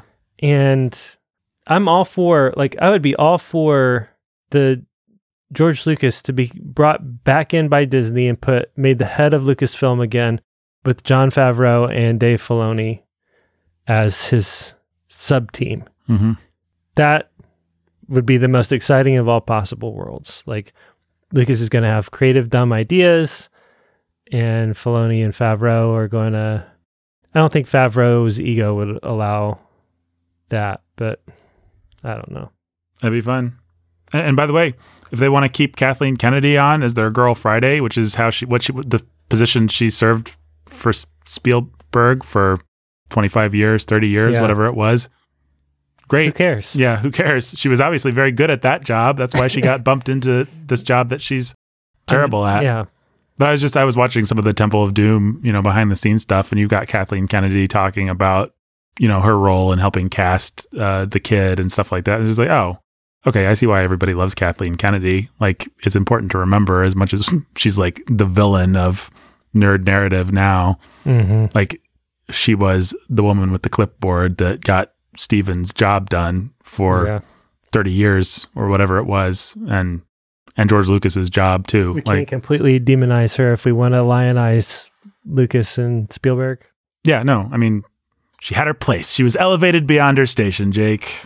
And that's what happens. uh, okay, yeah, I'll give Indiana Jones. I'll give it, I'll give Raiders of the Lost Ark four whips for, sounds like I'm punishing it. I'll give it four, Fedoras. four fedoras for vision and maybe two and a half for execution. I agree with you that the opening sequence is some of the best Indiana Jones.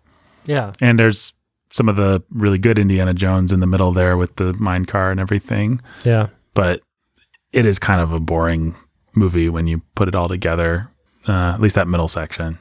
Yeah. I guess I just want to, I just wish we would have gotten Cafe Obi Wan, the Jungle Trek, and the Minecart Chase in a completely different movie. Yeah, totally. I mean, and, and Short Round and yeah. And even there's a good version of Willie out there, played by Kate Capshaw. yeah, I, I don't think that I don't I really don't think this movie is Kate Capshaw's fault. The character is is unplayable. She's written poorly, and Kate Capshaw does some funny stuff. Actually, her delivery of certain things is, you know, and I'm losing my voice. Uh, uh, she's she she does everything that she can with that ridiculously stupid character. And Steven Spielberg obviously thought that she had the goods because he, He, married, married, her. her. Yep. And well, he married her like seven years after this movie or something like that. Something So like that, yeah. People probably shouldn't get the idea that, He immediately swept her off her feet and and then ditched his wife for her. no, no, I don't think um I don't think he was married when he married her for what that's worth. He, I I had the documentary on yesterday and Spielberg at the end has this really dorky grin on his face and says like really even though I don't like the movie the good thing that happened was Kate Capshaw and then he smiles and kind of looks at the ground and says, even though Indiana Jones got the girl, really I did. And Meredith was sitting there and she said, You dork, in an affectionate way. So it made me like Steven Spielberg and, and George Lucas. Actually, Meredith kept walking in and out and she would stop on Spielberg and Lucas and say, Oh, they're That's what dork. they're like. She'd say, Yeah, she first she figured out who they were. And then her comment was, They're dorks. And then her third visit through the room was, I like them, or something like that. so because she likes dorks. she likes dorks. Yeah. Antisocial jor- dorks. Who knew? Yeah. Well, go to patreon.com forward slash sanity at the movies.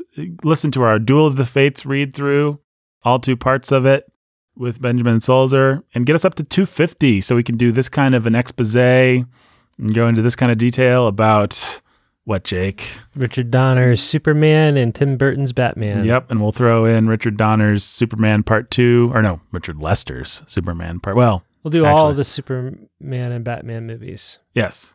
Uh, all the original Yeah, all the Burton into. I think we'll do Burton into what's his face. We're actually going to do Kilmer and Clooney. I think we should probably. Yeah, if you want us to do it, folks, we'll do it.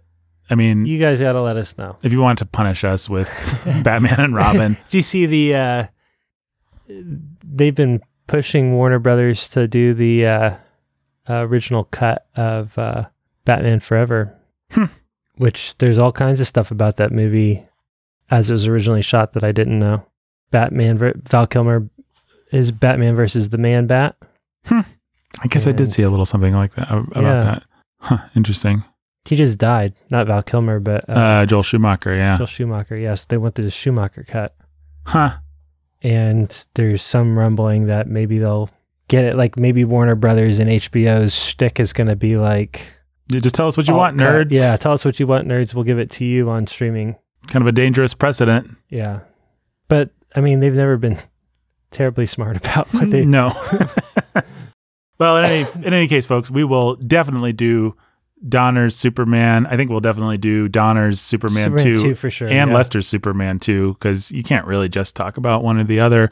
Mhm. Uh, we will definitely do the two Burton Batman movies, and we'll get if if you really want us to talk about Superman three with uh, Richard Pryor, if you really want us to talk about Superman four, The Quest for Peace with the Sun Guy, Yeah, then I suppose we only live to serve. we only live to serve. We need to talk about Superman fighting evil Superman and getting drunk in the bar, and we need to talk about the Sun Dude and Apparently, fun fact about me: I've seen Superman four, The Quest for Peace, which is a horrible Superman movie. I too have seen Superman for a Quest for Peace. well, there's more to that sentence. Actually, I've seen it m- way more than I've seen any of the other Superman movies.